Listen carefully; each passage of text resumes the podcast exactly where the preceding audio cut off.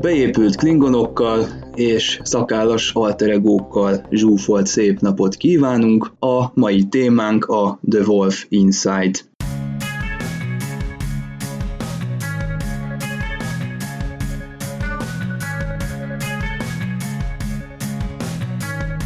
Bevallom, hogy nekem ez az aktuális rész egy hangyányival jobban is tetszett, mint a múltkori, bár itt egy lassabb tempót szemlélhettünk meg, mint Jonathan Frakes rendezése, de hát ezzel semmi baj nincsen, mert nyilvánvaló, hogy maga a forgatókönyvnek az adaptálása egy ilyen lassabb tempót kíván meg, és főleg azt tetszett ebben az aktuális epizódban, hogy láthattuk azt, hogy a szereplők, főleg Burnham, hogyan dolgozza fel lelkileg azt, hogy ebben a tüköruniverzumban hogyan lehet élni, hogyan lehet az itteni szokásokat, illetve történéseket épésszel kibírni, és hogy ez hogyan őrli fel lassan egy normális, hát idézőjelben normális, a mi Prime univerzumunkból érkezett szereplőnek a lelki világát. Ugye láttunk egy leszálló csapatot is, egy szerintem remek vizuális megvalósítással elénk tárt bolygón, ahol ugye lázadókkal is találkoztunk, ami az ottani világban a lehető legközelebb áll ahhoz, amit mi ugye föderációnak nevezünk, és tovább gyűrűzött a vokkal kapcsolatos történetszál is. Megmondom őszintén, én nekem ez így egy az egyben nagyon tetszett, szinte semmi kifogásom nincs ezzel az epizóddal kapcsolatban, kisebb dolgok, persze majd megint be fognak ugrani, ahogy apránként belemegyünk az elemzésbe. Discovery néhány hagyománya ha szakít, mert általában eddig megszokhattuk, hogyha volt egy tüköruniverzum, az volt egy egy vagy két epizódot kaptunk belőle, és utána kész le van zárva. Most úgy tűnik, hogy tényleg itt a az első évad végén itt kapunk egy hosszabb történet, több történetet is. A tükör univerzumban, miközben keresik úgymond a hazaut, hazautat. Megint egy pluszt kapunk tulajdonképpen a Terrán univerzum felépítéséhez, és tulajdonképpen az embereknek a magatartásához is.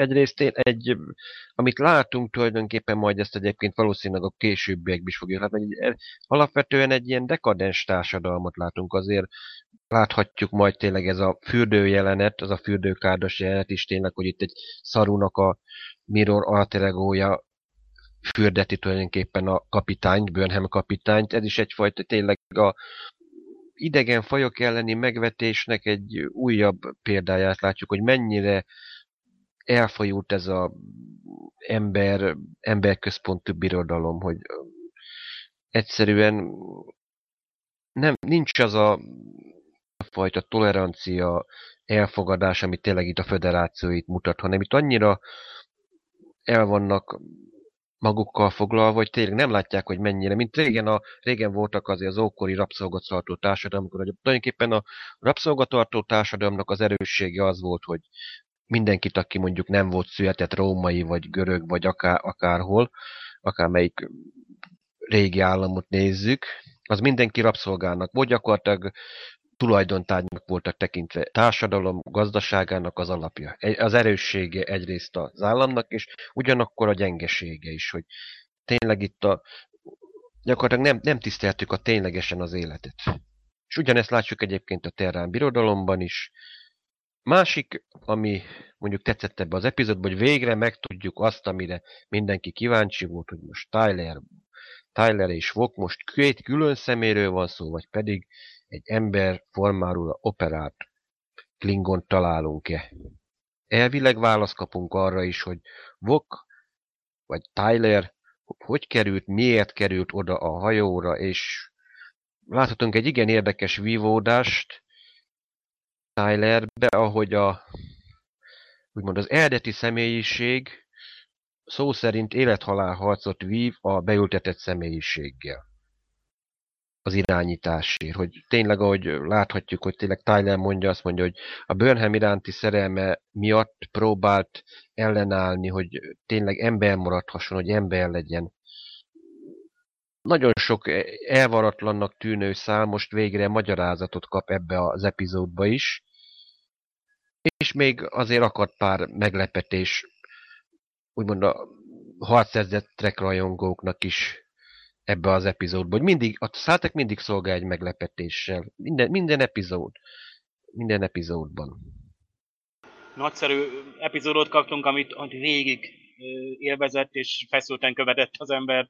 Én azt hiszem elérkeztünk most a Discovery-nek hát végre abba a korszakába, amikor már a, a sorozat kiforta magát, a, az írók megtalálták az útjukat, bár itt kifejezetten egy újonc, legalábbis a Discovery szempontjából újonc írónő Liza Randolph volt az író, illetve TJ Scott rendező, aki szintén egy új The Discovery Man, de hatalmas sorosztos háttérre rendelkezik.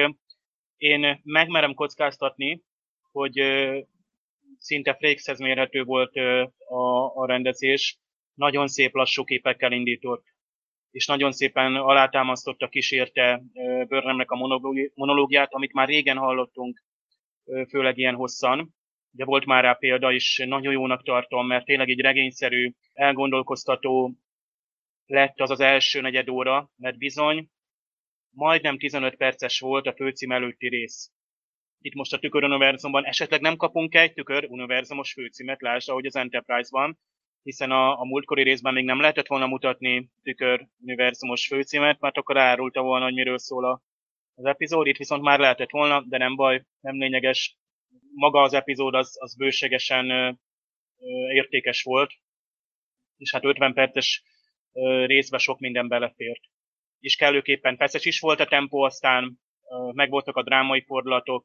Nekem is nagyon tetszett Tylernek a konfliktusa, a belső konfliktusa, illetőleg hát Boknak az önmagával való szembesülése, és hát ugye az a Klingon ima, ami elmondata volt Tukuvmának, ugye a, a sorozat ellenségeiként, vagy fő gonoszaként tartott Klingonnak, ugye a, a Klingonnak maradni, ugye ez a Remain Klingon, ez indítja be gyakorlatilag a Vokban is, a, illetve Tylerben is, hogy ott ő valójában Vok, amikor lent vannak a, a bolygón. Ugye önmagával viaskodik a tükör hasonlásával, aki viszont pont ellentetje neki, hogy egyébként a többi tükör hasonlás is, ellentetje az eredeti karaktereknek. Itt viszont nagyszerű, úgyhogy ugye a, a, a Bok, mint The Kuvma követője, a Klingon kultúrát is csak is azt akarja elfogadni, a nyelvet, a hagyományokat megvédeni ugye a terjeszkedő föderációtól, lévő fajoktól. Ugye ott még föl is sorolja, hogy ugye a andoriánok, tellariták, vulkániak emberek. Ez a Bok, aki itt van, ugye a tűzfarkas, a Firewolf, ő viszont képes a kompromisszumokra, tehát az a föderáció-szerű koalíció kezdeményezés, amit ott a különböző fajok, ahogy látjuk is a bolygón, és amiben Burnham is hirtelen hisz, tehát Burnhamből is kirobban a csillagflotta tiszt, azt akarja tudni, hogy hogyan, hogyan lehetséges, hogy egy, egy Klingon hajlandó volt kompromisszumra is, és, mert azt a tudást hazahozva, azt gyakorlatilag rávetni a Klingonokat békés kooperációra odahaza. Fantasztikus volt fantasztikus volt látni ugye Szarút, ugye Szaru két arcát, ugye a rabszolgaszaru és a, a másik szintén elnyomott, de sokkal ugye öntudatosabb Kelpiánt, és ugye Szarunél meg külön ott volt ugye az a amikor ugye Tyler visszasugározzák az a mondat, amit tényleg egy eszenciát hordoz megint, hogy mi még mindig a föderáció vagyunk. Tehát nem végzünk ki csak úgy még, ha ilyen bűnös is. Akkor Lorkának a ön, önmagát igazoló érvelése, amikor ugye azt mondja, hogy a cél szentesíti az eszközt, Börnemet próbálja meggyőzni. Nagyon érdekes játszmák várható még kettő között. Fantasztikusak voltak a színészek, fantasztikus volt ugye Jason Isaacs utolsó pillanatban, amikor ugye találkozik ugye a császárnővel, az a kifejezés nagyon sok mindent elárult. Talán azért is, mert az előzmény regény szerint elvileg ő és Giorgio ismerték is egymást, de hogy ebben mi van, azt szerintem majd később talán ki fog derülni. Nagyon szép volt vizuálisan megvalósítva, tehát a színhelyek, a bevilágítás, a bolygó nekem is nagyon tetszett. Nagyon tartalmas, kompakt és értékes epizódot kaptunk. Reméljük ez a színvonal is ez, ez így maradni fog. Hozzá kell tennem, hogy nekem az első néhány képkocka láttán, nekem az jutott hirtelen eszembe, hogy mi van akkor, hogyha most itt hirtelen nem a Minor univerzumban vagyunk, hanem a mi univerzumunkba került Discovery-t látjuk, a Terrán változatot. Mert az elején nem lehetett látni, hogy mi történik, csak azt látjuk, hogy közelít a hajó, és azt látjuk, hogy itt próbál valaki szerel. Úgyhogy addig, amíg Stamecet és a, a immár halott Káberdokit nem láttuk, tényleg az ember hirtelen arra számított, hogy itt egy terránhajót látjuk a mi univerzumokba. Mondjuk ez, ez a fajta késleltetés szerintem ez is így nagyon jó összejött. És Vok esetében én is azt, hogy itt Vok egy pozitív szereplő, tűzfarkas néva, hogy tényleg ő próbálja összefogni a leigázott fajok képviselőit egy valamiféle szervezetbe, hogy ő túllépett azon, tényleg tő, uh, Kuvmának is a alaptézisén, hogy igen, hogy csak, csak klingonok a legjobbak, legtökéletesebbek, hogy ő valószínűleg lehet azért, hogy uh, szerintem az, hogy itt ebbe a univerzumban nem volt Kuvma, Kuvmához hasonló tanító, és így saját magába kellett belenyúlnia Voknak, saját lelkébe, saját egyéniségébe, és abból kifejleszteni egy, egy olyan hitet, hitvilágot, hogy igen, igenis képesek vagyunk együttműködni, és tulajdonképpen ez lenne a föderációnak is a lényege, hogy itt, itt Vok határozottan egy pozitív egyéniségé tudott fejlődni, akkor képes vezetni másokat. Hogy melyik univerzumban vagyunk, az megint megkérdőjeleződött bennünk, mert um, Burnham a kezdő monológban említi, hogy itt még a fények is mások. És ugye ettől egyébként érezzük, és hát ezt ki, ki is fejezik a, a világítással, a színekkel, és ez ütött szöget az egyik rajongónak is a fejébe, aki az egyik német blogoldalon hozzászólt, és aztán egy podcast adásba is bekerült, hogy voltak éppen ezek a másfajta fények. Nem lehet, hogy ezek okozzák például Lorkának a szembetegségét?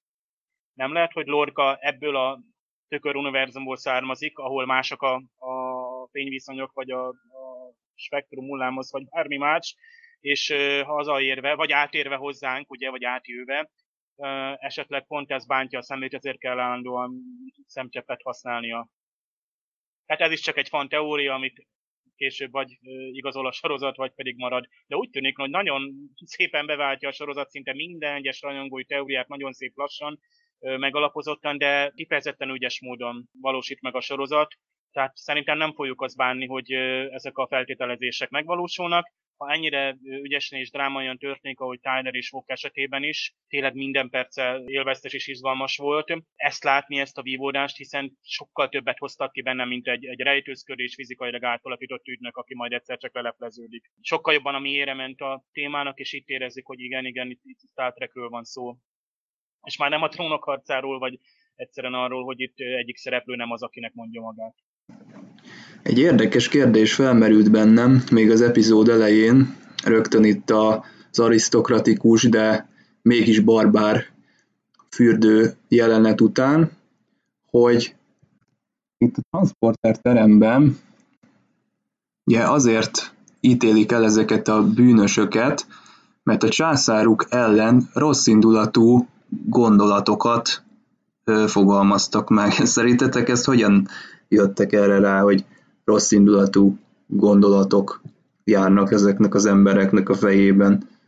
Egy, úgymond azt mondom, a komik, a tréfás gondolatom az lenne, mint az endbe, amikor a harangot először próbálják ki, mint kínzó eszközt, az egyik terroritán, és akkor ö, megkérdezik Reedet, hogy hogy miért is került ez, az, ez a telarita a harangba. Hát nem is tudom miért. Késett egy kicsit a szolgálatba lépésről.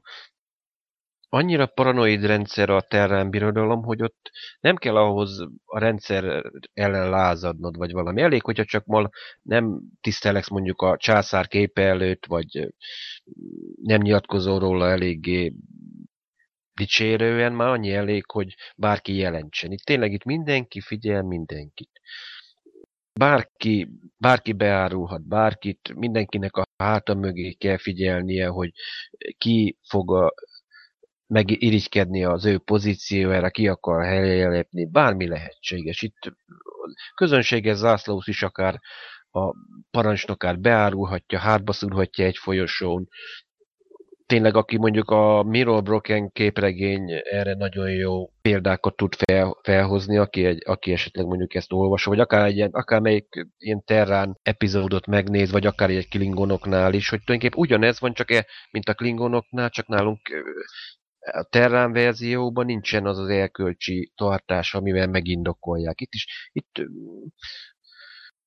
ö, szabályok áthághatók mindaddig, amíg az össz egész tulajdonképpen profitál belőle. Tehát bárkit megölhetsz, akár még a császárt is, akkor, akkor megbocsáthatatlan bűn, hogyha kudarcot vallasz. Mint például Lorkának a tükör verziójáról tudjuk, hogy ő a Buran kapitányaként megpróbálta a császár ellen törni, és nem sikerült, ezért a, mivel ő megszökött, de a legénységen álltak bosszút. Pedig a legénységnek, legénységnek csak annyi volt a bűne, hogy követte a kapitányát. Egy demagóg, eltorzult értékrendű világról van szó. Annak idején a sorozat készítői be is harangozták, hogy hát lesznek utalások konkrétan a, a kortárs jelenlegi amerikai helyzetre, de Észak-Koreára is és ha belegondoltok, hogy amennyire eltorzult és, és ö, zárt, tehát ö, belül ö, búrjánzó torz értékrend van mondjuk Észak-Koreában,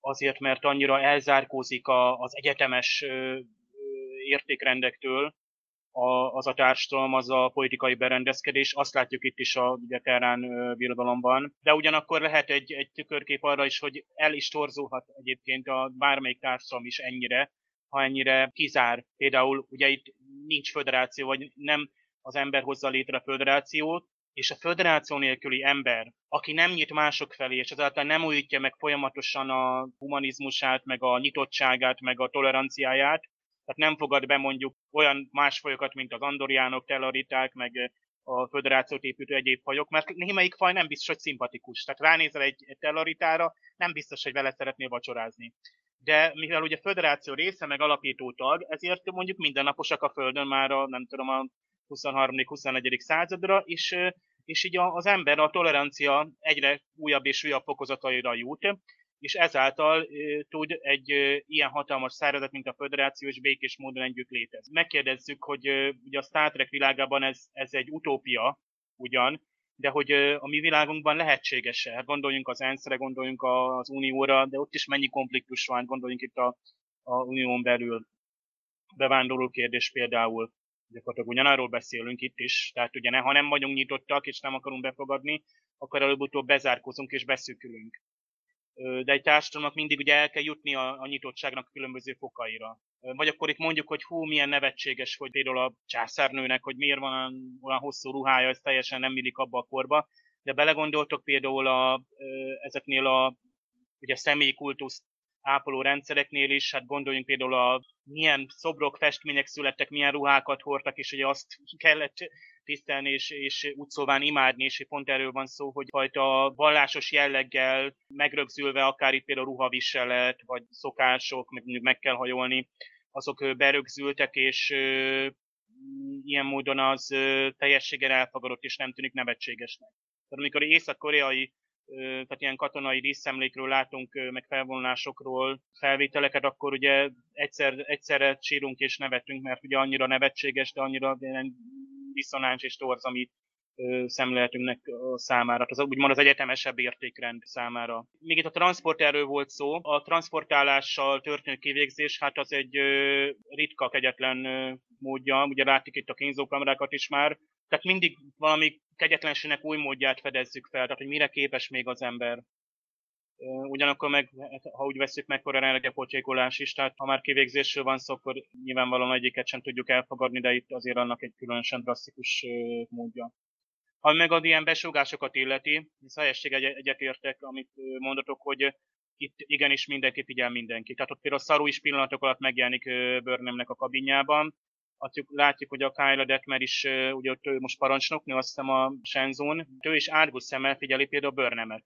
Tehát én például végig attól rettegtem, hogy Burnham valamikor le fog bukni, netán például pont küldetés közben mondjuk egy anyajegyen nincs a helyén, és akkor a tükörszaró észreveszi, hogy hoppá, ez most itt nem az igazi kapitány, de szerencsére ilyen kicsiny dolgokon nem akadtak le a készítők, itt, itt megy a történet drámai módon tovább.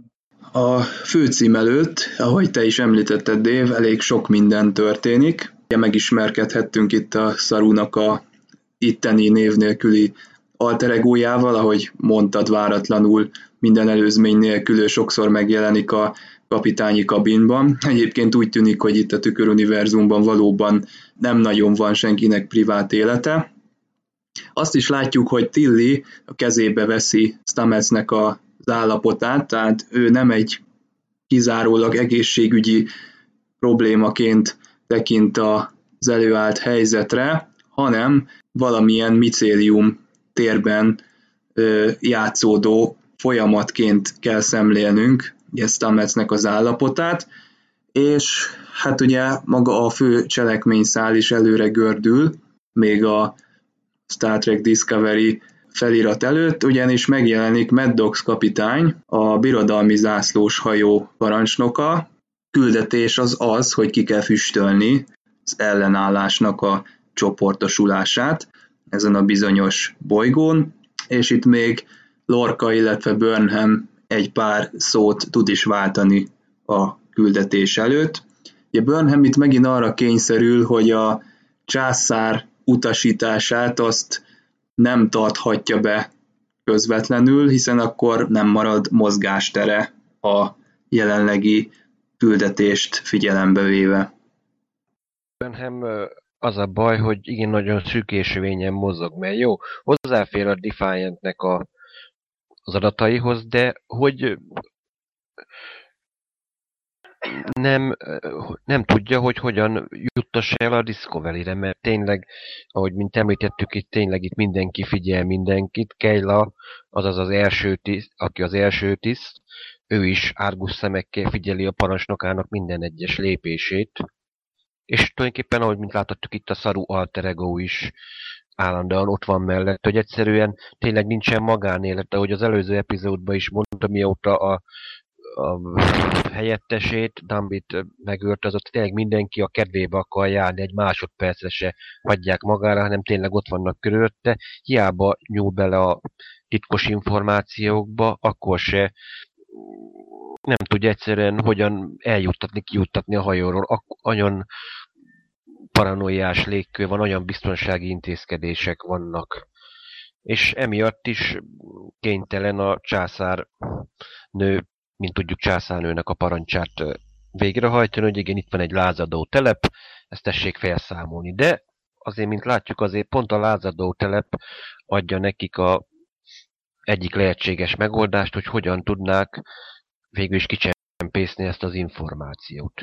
Igen, itt, itt az az érdekes, igen, nem látjuk magát a hajót, a terán császári zászlós hajót. Igen, ez okozott némi fejtörést sok rajongónak itthon is, külföldön is, mert mindenki arra számítani, hogy hát biztos a Defiant, mert mm, sajnos az a baj, hogy alapból abból indulunk ki, hogy ahogy volt az Ent epizód, ugye tudjuk, hogy abban a, egy Terrán univerzum, az időanomália meg a Tólián beavatkozás révén száz éve későbbre került, és ott a teránok megszerezték, és felhasználták a technológiáját, amit egyébként Ted Sullivan egyébként félig meddig megerősít, mert azt mondja, hogy ebbe az univerzumba is a teránok szintén elfogtak egy Defiant nevű hajót, ugyanúgy Constitution osztály, és némileg módosítva, de hadrendbe állították. Ezt Twitteren egyébként utána lehet nézni, ezt Ted Sullivan valóban mondta. Na de, viszont nekünk rajongóknak el kellene fogadnunk, hogy itt nem biztos, hogy itt ugyanaz az univerzum. Sőt, valószínű, hogy nem azt az ugyanazt a Terrán univerzumot ma kerültünk, mint amit akár megismertünk, akár az Ende, vagy megismerünk később mondjuk a, toz, a Tozba, hanem itt egy, megint egy másik, mert érdekes módon itt a multi-univerzumokat itt próbáljuk nézegetni, valószínűleg sok univerzumban a föderáció ö, alakul meg, nagy, nagyjából hasonló módon, ahogy emlékszünk mondjuk a TNG-nek a párhuzamok című univerzumában, amikor egy űranomália lévén ott rengeteg Enterprise megjelenik előttünk, és lehet többféle terrán, terrán birodalom által irányított univerzum is. Tehát lehetnek más univerzumokban is előfor, le, létezik egy USS Defiant, amelyik más univerzumban egy ugyanolyan, vagy legalábbis hasonló időanomália, vagy valamilyen másfajta ok folyamán átkerül egy másik univerzumba, és nagy Isten, pontosan egy Terrán univerzumba. Hogy egyenlőre ez a teória, hogy egyesek szerint ez, a, ez lenne a császár hajója, ez már eleve emiatt is kétesélyes, de egyébként akik látták a, a következő részben egyébként ki fog derülni egyébként az igazság, mert ha ez lenne a császári zászlós hajó Defiant, akkor Burnham nem tudna hozzáférni a tek, se a technikai adatóhoz, semmihez sem, mert azért, azért a császár egy ilyen paranoid rendszerben nem ad ki ilyen információt a legkülségesebb embereinek sem, mert bármikor megtalálják azon a hajón a gyenge pontot, aminek a révén abban a pillanatban akármelyik hajós kapitány egyet gondol és hatalmába keríti a hajót. És akkor ő, ő az új császár, letaszítja a trónjáról az előző uralkodót, és betelepszik a helyére. Egyszerűen ez, ez sajnos éppenség az ilyen diktatúráknak a természetes velejárója, hogy aki a csúcsra kerül, utána sajnos igen, hátra, hátrafele kell néznie mindig, hogy vajon melyik tehetséges alatvalója fog ellene fordulni, mert sose a, azt mondom, a tehetségtelen fordul elő, mert az csak mindig csak azok úgymond úsznak az árral, próbálnak helyezkedni, akkor van baj, amik itt tényleg a tehetséget gyanakodva kell figyelni. Tehát előfordult az is egyébként, ami nekem így eszembe jutott, hogy lehet, hogy Lorca e, hasonmása a császárnak a egyik legnagyobb híve volt, legtehetségesebb tisztje. Csak, csak éppen mivel éppen az, hogy tehetséges, azt mondja, hogy jó, jó, szép, szép a császári trón, meg szép, de akár én is lehetnék, mert elég tehetséges vagyok, elvégzem a piskos munkát a ő felsége nevébe, de hát azért akár megérdemlem én is, hogy én irányítsam az egész boltot. Hát minden estere én nagyon kíváncsi leszek Lorca és a császárnő első párbeszédére, amit a következő epizódban meg is fogunk kapni. Még itt a hajókra gyorsan visszatérve, hát itt a legelején, hát többször láttuk meg menet közben is, hogy űrben történő külső nézet után a hajó testre közelítünk kívülről, majd be is lépünk oda, a hídon keresztül, vagy éppen egy ilyen kilátó ablakon keresztül. Ezektől jelenetektől mindig egy picit félek, most nem azért, mert szédülök közben, bár mondhatnám azt is, csak mindig félek még mindig attól, hogy ahogy megközelítjük ezeket a hajótesteket, ilyen elmostódott pixeles grafikát látok, és most is hát úgy látni véltem, hogy itt hát a Discovery közelről már megint nem olyan szép, mint akár lehetne. Na de mindegy, a belső felvételek bőven kárpótoltak, tehát tényleg, ahol fizikai környezetben forgattak, az fantasztikus volt. El lehetett mondani a lázadók bázisáról is, ahol gyakorlatilag hatalmas külső helyszínen forgattak, és ezt kombinálták. A régi típusú matte painting módszer idézte föl, amikor ott, ott a távolban, emlékeztek biztos, hogy hát egy ilyen vízzel vagy tavacskákkal borított kopárkietlen vidéken kelnek át, hogy a táborba eljussanak, és hát kiderül, hogy egy álcázott helyszínen van a tábor, és a háttérben viszont végig látunk egy ilyen valamilyen ipari létesítményt, és végig azt hiszi az ember, hogy talán ott fog majd lenni a lázadóknak a tábora, azonban becsaptak minket az álcázással is, meg egyúttal vizuálisan is a CGI-jal. De ez teljességgel ezt a régi match paintinget idézi föl, amikor is uh, ilyen üvegre festett távoli tájak, városok, bolygók uh, jelentek meg ugye az eredeti sorozatban, de még az új nemzedék és azt követő sorozatban is nagyon szívesen használták. Itt ugyan ez digitális volt, de az nagyon szép volt megvalósítva. Teherán birodalomnak a belső viszonyrendszerei nagyon keveset tud, ha bár Burnham említi is, hogy folyamatosan próbálja pótolni azt a tudást, itt most már a hajón élesben, hogy hogyan kell viselkednie például. Nyilván a legnagyobb megdöbbenése volt, mondom, amikor Szaru megjelent a napi mostatásra. Hát ha máshol nem, akkor ott le kellett volna buknia. Most nem a külső egyek miatt is, hanem akár az, hogy hogyan viselkedik például a közben. Tehát ugye Szaru ráadásul megszólítja Szarunak, de aztán kikerüli ügyesen, hogy akkor most ő ezt a, így akarja szólítani, előveszi ugye a kemény Burnham kapitány stílust, és ugye végig vergődik a, ebben a szerepben, és amúgy a Soneca Martin Green is keresi az útját. Tehát ő először egy, ugye egy vulkának által fölnevelt, szigorú, és ugye a, még vulkánihoz képest is elég merev, tehát egy fokhoz képest is szinte merevebb arccal volt azokban az első részekben, amikor még kifejezetten ugye azt mutatják, hogy ő, ő a vulkéni jegyek és karakter határozza meg. Aztán később ő egy, egy oldottabb lesz, amikor már egyébként a Shenzhen ő 7 éve van, akkor már egy tényleg majd nem mint a Riker olyan első tiszt, akinek jó kapcsolata van a legénységgel, a kapitányjal, a többi tisztel, és alkalmas arra például, hogy vezessen is, tehát megvan ez a kémia a legénység többi tagja felé. Aztán ugye jön a, az endülés, árulás, vágya, lefokozás, és abból vergődik fel folyamatosan, és még mindig, még mindig gyakorlatilag ő, ő senki.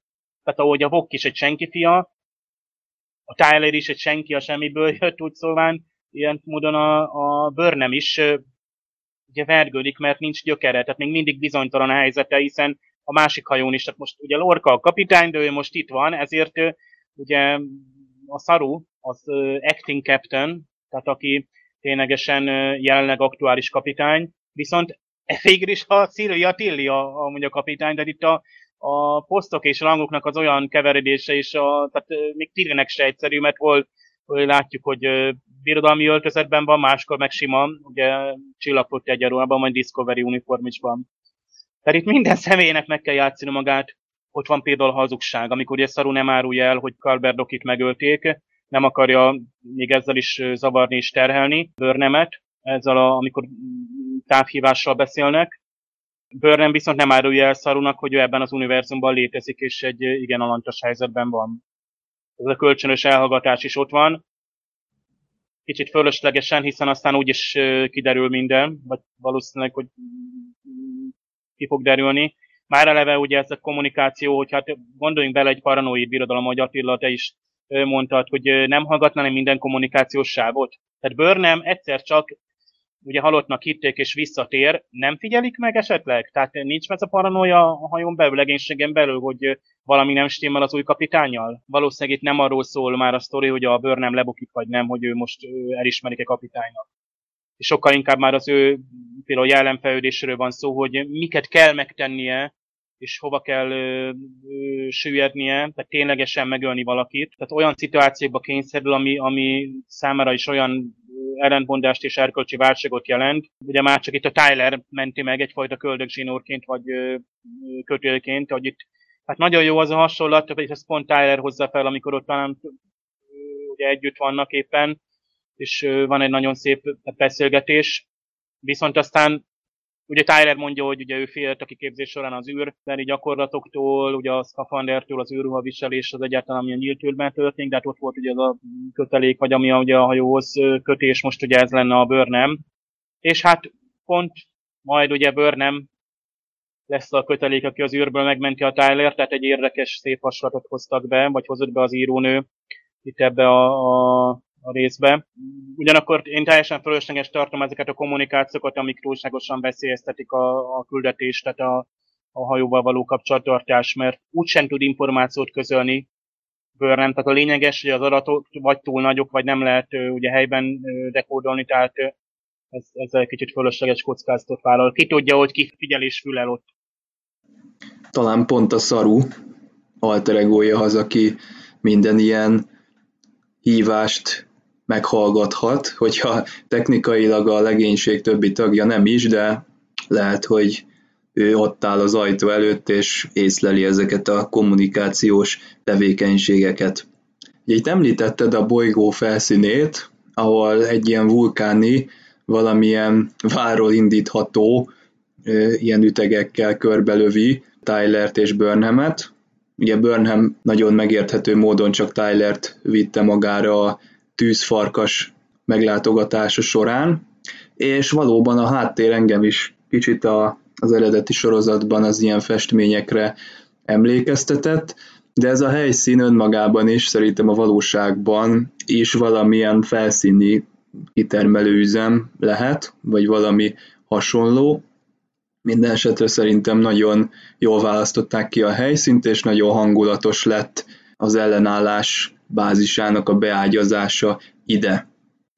Utána látjuk, ahogy Burnham megpróbál segíteni ugye az ellenállásnak, és cserébe azt az információt várja az itteni voktól, hogy hogyan, hogyan képes arra egy Klingon, hogy a saját ideológiáját háttérbe szorítva együttműködjön mondjuk andóriai, tellarita és vulkáni ellenállókkal, hiszen, ahogy ti is mondtátok az elején, ez, ez kulcskérdés lehet mondjuk a mi univerzumunkban, hogyha itt működhet, akkor, akkor akár ott is működhet ez a fajta ö, nyitottabb szemlélet egy, egy Klingon esetében is. És hát itt úgy tűnik, hogy Tyler számára a kélesz a kulcs szó az, ami a legtöbbször ugye triggereli ezt a benne zúnyadó Klingon ügynököt. Ha jól emlékszem, az előző részben is, amikor ez hangzott el, akkor kezdtek el megtörténni a bajok.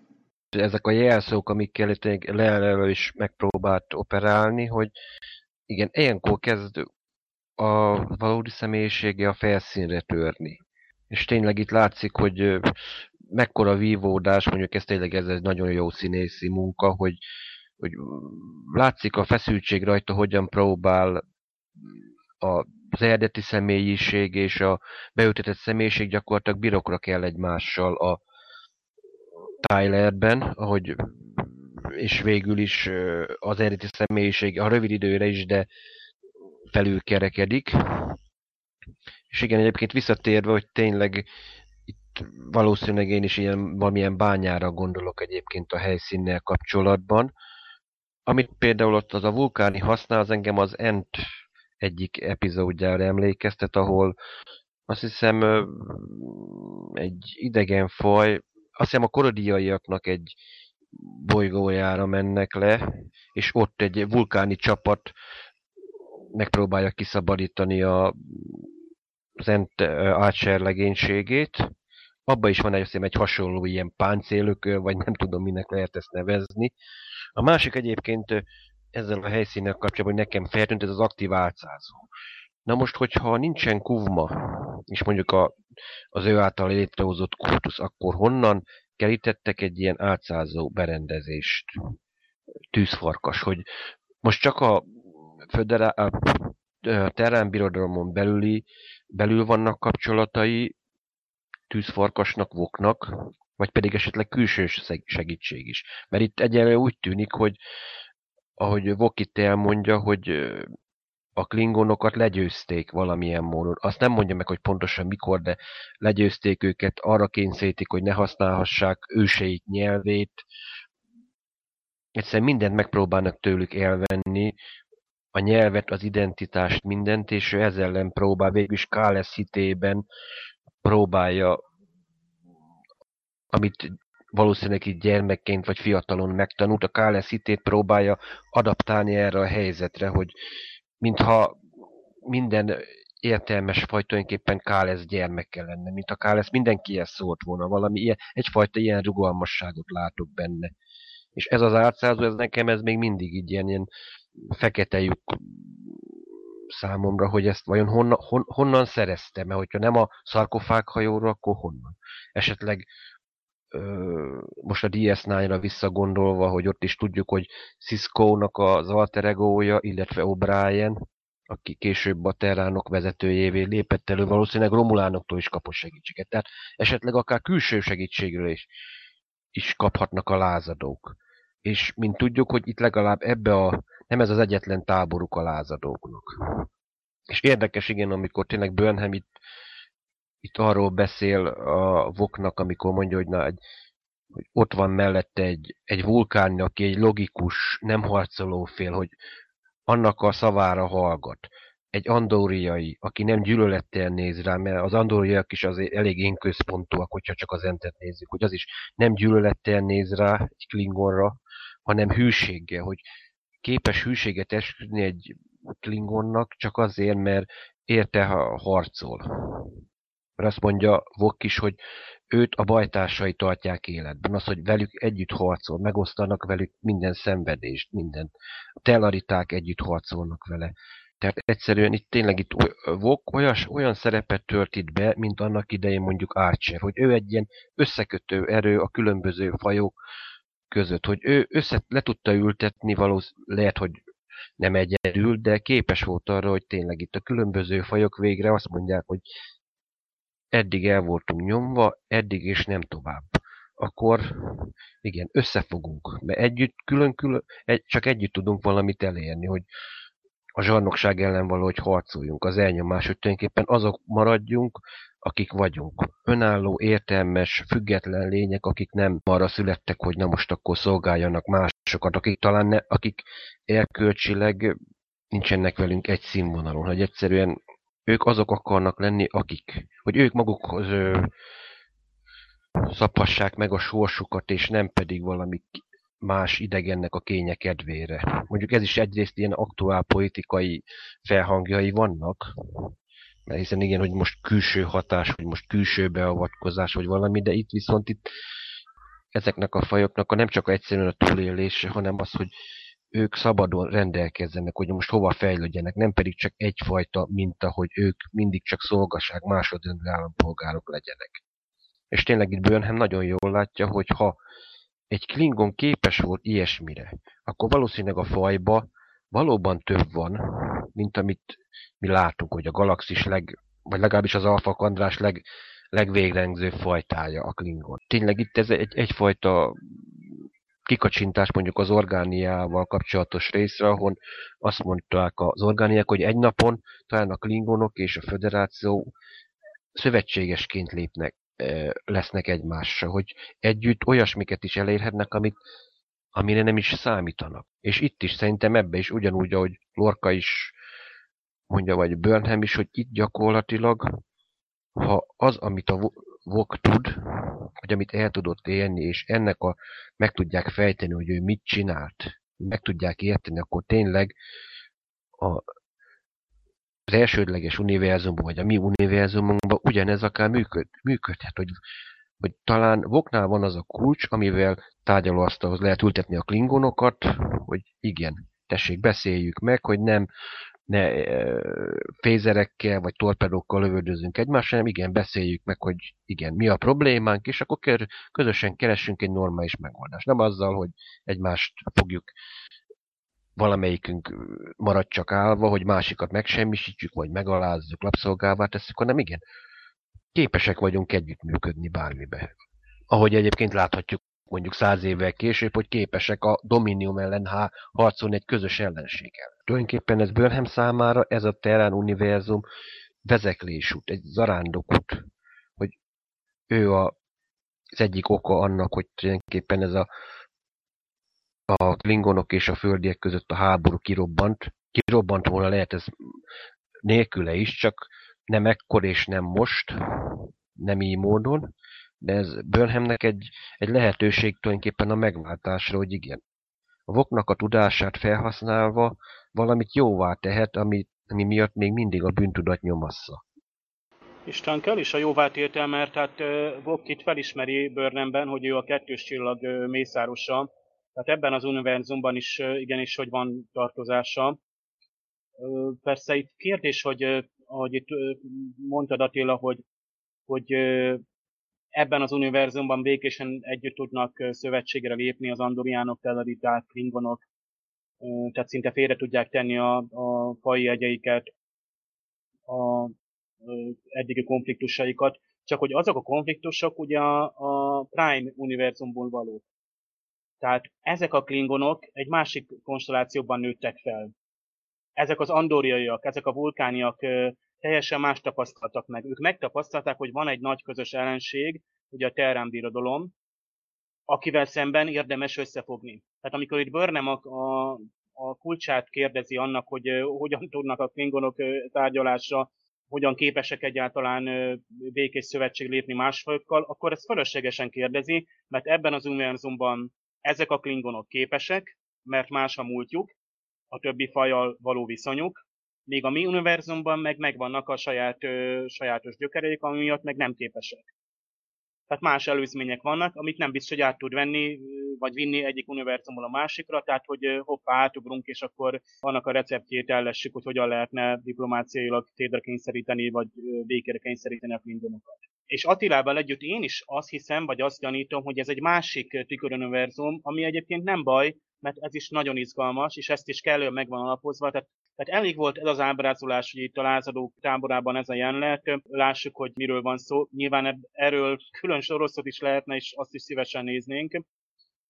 Amúgy maga az erőtér egyébként nekem is szemet szúrt, és én is gondoltam arra, hogy nincs esetleg még valaki más a háttérben, aki technológiailag támogatja, a romulánok nekem is eszembe jutottak, és lehet, hogy még ők lesznek itt a nevető ötödik faj ezen az oldalon. Illetőleg hát a szarkofág hajó is felmerült itt, csak hogy ám nem nekem jutott eszembe, hogy vajon itt van-e szarkofág hajó, hanem az After Track show-ban említést tettek arról, hogy hát a díszletek felhasználásakor, hát tudjuk, hogy mi történt az univerzumban, a mi univerzumban a szarkofág hajóval, viszont hát a díszleteket azért nem robbantották szét, hanem fogták, és mondjuk itt a lázadó bázisnak a padlója, tehát ahol ez a, ezek a sorasztalok le vannak fektetve, és a tárgyaló partnerek leülnek, ugye az asztal főn Bok, a másik végén pedig Börnem. És ha megnézzük alaposan a padlót, esetleg újra nézve az epizódot, akkor az voltak éppen a szarkofág hajónak a meglehetősen díszes padlója, egy kicsit olyan rebel felkelő stílusra alakítva, és még egyéb más berendezési tárgyak is kerültek át, volt például egy ilyen DNS kamra. Biztos emlékeztek, hogy a, a legelső részekben, amikor ugye Börren visszaérkezik, akkor mindenféle sugárzás károsított a nyomok vannak a testén, és beteszik egy, egy kamrába, ahol regenerálják, mm, hát helyreállítják, vagy gyógyítják őt, és ennek a kamrának a, tehát egyik berendezése került át itt, Láthattunk itt természetesen ugye Butletet is, volt egy ilyen vulkáni meditációs sarok a próféta Szarek számára, és igyekeztek úgy felépíteni a helyszínt, hogy multikulturális legyen, tehát lehessen látni, hogy itt több faj építkezik, és ugye szedett-vedett felhasznált berendezések vannak. Tényleg azt látjuk, hogy mint az előző részben is, hogy itt nem csak a fajok úgymond multikulturális közösséget alkotnak, hanem úgy tűnik, hogy a technológiájukat is valamilyen módon, valamilyen, azt mondom, sufni tuninggal, de azért megpróbálják úgy összebarkácsolni. Láthattuk, amikor a roncsmezőbe Tyler azt mondják, találtak egy Klingon adathordozót, és kiderül, hogy az adathordozó legbelsejében valójában egy vulkáni típusú adatkristály van hogy itt valószínűleg itt a, tényleg itt egy ilyen barkács, hogy tényleg úgymond azt mondom, hogy a szemétből próbálnak alkotni valamit. Ezzel is szerintem az alkotók ezzel is akarják mutatni, hogy tényleg itt a tényleg valóban egymásra vannak itt utalva ezek a különféle lények, és, és hajlandóak akár technikai a legjobb technikai cuccaikat is azért összerakják, hogy na, ebből ö, alkotunk valamit, ami működhet. Nekem még a nyelv tűnt fel, a klingonoknak az ősi nyelve, amit a már beindult Tyler, tehát akiben feltör Vox személyisége, tehát ő használja azt az ősi nyelvet, vagy imádságot, ugye Kélesznek az említése, vagy ugye a Klingonnak maradni jelmondat említése indítja be őt, és ugye az ősi Klingon nyelven beszél. Vagy nyilván azon a nyelven, amit ez a Vok is, a tűzfarkas ismer, amúgy meg, hát felvetődik kérdés, hogy akkor milyen nyelven beszélnek itt a szereplők. Ugye a Star Trekben mindig legyintünk, hogy persze-persze az egyetemes fordító, de azt tudjuk, hogy ebben a sorozatban már realisztikusabbá tették ezeket a nyelvi szituációkat azáltal, hogy a klingonok vagy klingonul beszélnek, és akkor az eredeti klingont látjuk, és akkor angolul vagy magyarul ugye feliratozva, vagy pedig a klingonok, amennyiben olyan klingonról van szó, mint például Lörel, aki ékes angolsággal beszél, és itt voltak éppen a tükörvok, tehát a tűzfarkas is angolul beszél, vagy hát most akkor mondjuk, hogy a föderáció nyelvén beszél, tehát nem egyetemes fordítót használ, mert ugye felismeri, hogy Tyler Klingon szavakat mond ki. Tehát ez is, ez is érdekes, hogy a nyelv az, ami kulturális tudatoltan azonosságot hordozza, az is ugye Tylerből feltör, bár azt még mai napig egyszerűen nem értem, hogy miért kellett ilyen bonyolult és ilyen fájdalmas eljárásra átalakítani ezt a szerencsétlen bokot Tylerré. Szerveket rövidítettek meg, csonkítottak, vettek ki, hogy emberibb legyen. Tehát ha belegondolunk, ott volt ugye az Enterprise-ban is használt módszert. Nem is tudom, hogy erre, erről mit gondoltok, hogy miért nem azt használták, miért kellett ennyire, tehát miért kellett sebészi átalakítás. Hát itt valószínűleg egy olyan beavatkozásra volt szükség, ami ezeket a föderációs, legalábbis ezeket az első körben megtett föderációs vizsgálatokat sikeresen megtéveszti, tehát nem merül fel a, a gyanúja, meg ugye a tribli érzékeli Klingonként, mondjuk az aktuális beépített kollégát, lehet, hogy ők most itt tutira mentek, lehet, hogy ezek a nagyasszonyok, akik ugye kezelésbe vették Tylert, azok egy kicsit másfajta eljárást alkalmaznak, mint ahogy az előző sorozatokból megszoktuk. Egyébként itt a Szarek, ha már szóba került, a proféta, egy kicsit olyan szerepben van Vok számára, mint Picard kapitánynak Troy tanácsadó nő, tehát neki az a dolga, hogy megállapítsa, hogy mik a szándékai, a belső motivációit szeretné feltárni a vele szemben álló félnek, csak hogy ehhez ugye nem áll rendelkezésre mondjuk egy betazoid, akkor agyegyesítésre van szükség. És itt Szarek látja is, hogy hát valószínűleg ez a Burnham ez egy totál más univerzumból jött, mert amiket lát, az összeegyeztethetetlen ezzel a világgal. Tehát amik ott feltárulnak előtte, azok teljesen egyértelműen megfogalmazódnak, hogy nem történhettek meg ebben a világban. Ugye Voknak a tudomására is hozza, hogy ő nem fog problémát jelenteni a továbbiakban. Igen, hogy tényleg látni lehet egyébként szereknek a meglepődését, különösen, hogy saját magát is látja tulajdonképpen. Igaz, nem kata telefon révén, de azért rákapcsolódott éppenség a készülék, a készülékre, és látja saját magát egy nem annyira elkeseredett, látja, lát egy pozitív jövőt, ahogy ő mondta, az emberiség szinte feltérképezhetetlen, beláthatatlan mélységeit az emberiségbe rejtőző jóságnak, hogy teljesen látszik, meg van döbbenve, hogy az ember erre is képes. Tényleg ott ő benne a döbbenet van, hogy tényleg, hogy azt látja, hogy akár lehetne ez is, és tényleg itt Vok, Vok mondjuk a, a, láthatjuk, hogy mennyire bizik a profétába, hogy azt mondja, hogy ő, se, ő sem olyan fafejű, annyira, hogy, hogy ne fogadja el a szereknek a véleményét. Hogy ő a profit, hogy látszik, hogy ő is bizonyos szempontból felnéz szerekre. Mondjuk ezt érdekes lenne egyébként tudni, hogy most ennek a két annyira ellentétes karakternek mi lehet a története itt a Minul univerzumban, hogy valószínűleg tartom, hogy vagy később találkoztak Vokkal, vagy akár Vok és Szareka együtt szervezték meg a lázadást, csak éppen Szarek inkább a úgymond ilyen spirituálisabb oldalát képviseli a tulajdonképpen a lázadásnak, miközben Vok inkább a tevékeny. Szarek meg inkább a háttérből tényleg csak egy ilyen tanácsadóként dolgozik, próbálja kiszűrni azokat, akik esetleg a lázadás ellen dolgozhatnak, akár árulók vagy kémek. De minden esetre igen, a, hogy Szerek ilyen módon tűnik fel a képben, ez is egy tényleg egy érdekes csavar egyébként a történetben, hogy itt is, ő itt is ugyanúgy pozitív személy, bár látszik azért kicsit bizalmatlanabb. Mondjuk azt nem értem, hogy itt a vulkániaknak miért mindig tükör univerzum, mindig kötelező a szakálviselet, ezt továbbra se értem.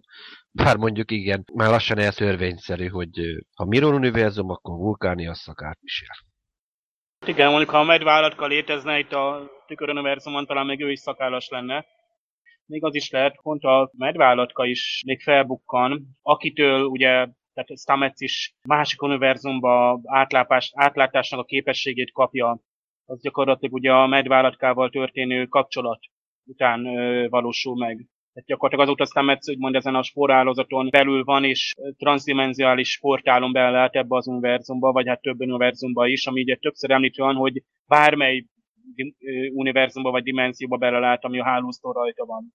Ez megint olyan lehetőséget vet fel, hogy akkor a, a Discovery még mire is lehet képes, ezt még Lorca is mondja, akire még mindig nem tudjuk, hogy honnan származik és hová tart, de nagyon izgalmas az a, az a micéliális utazás, amit a, a Stamet révén végrehajtott a hajó, és hát később ez nagy távlatokat nyithat tényleg magának a, a sorozatnak is.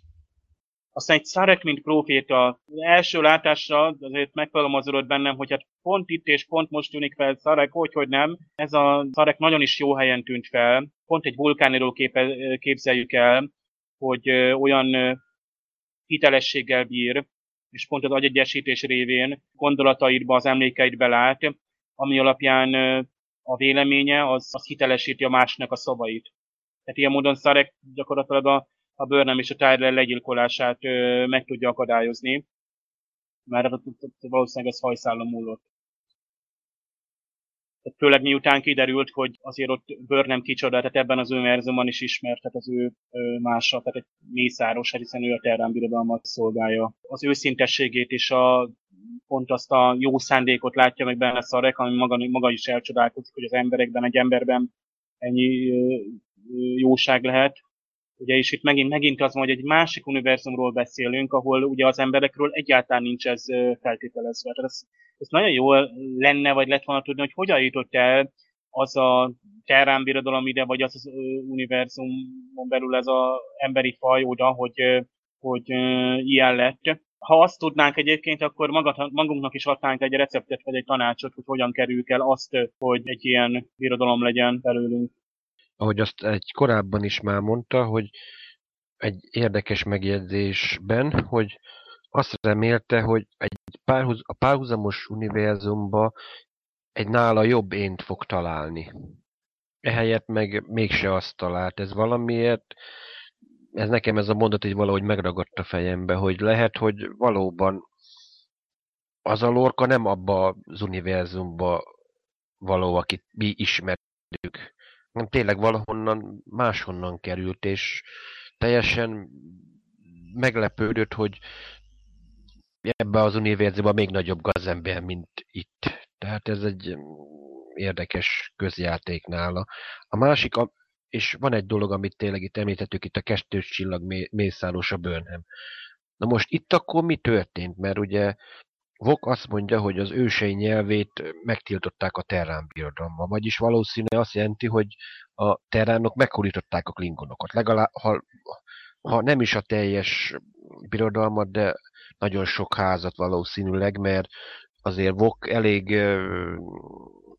lekicsinlően, lenézően beszél így a házakról, hogy azt sugalva, hogy hát inkább ezekkel az idegen lényekkel köt szövetséget, mint a saját fajtájának a nagy családjaival, házaival.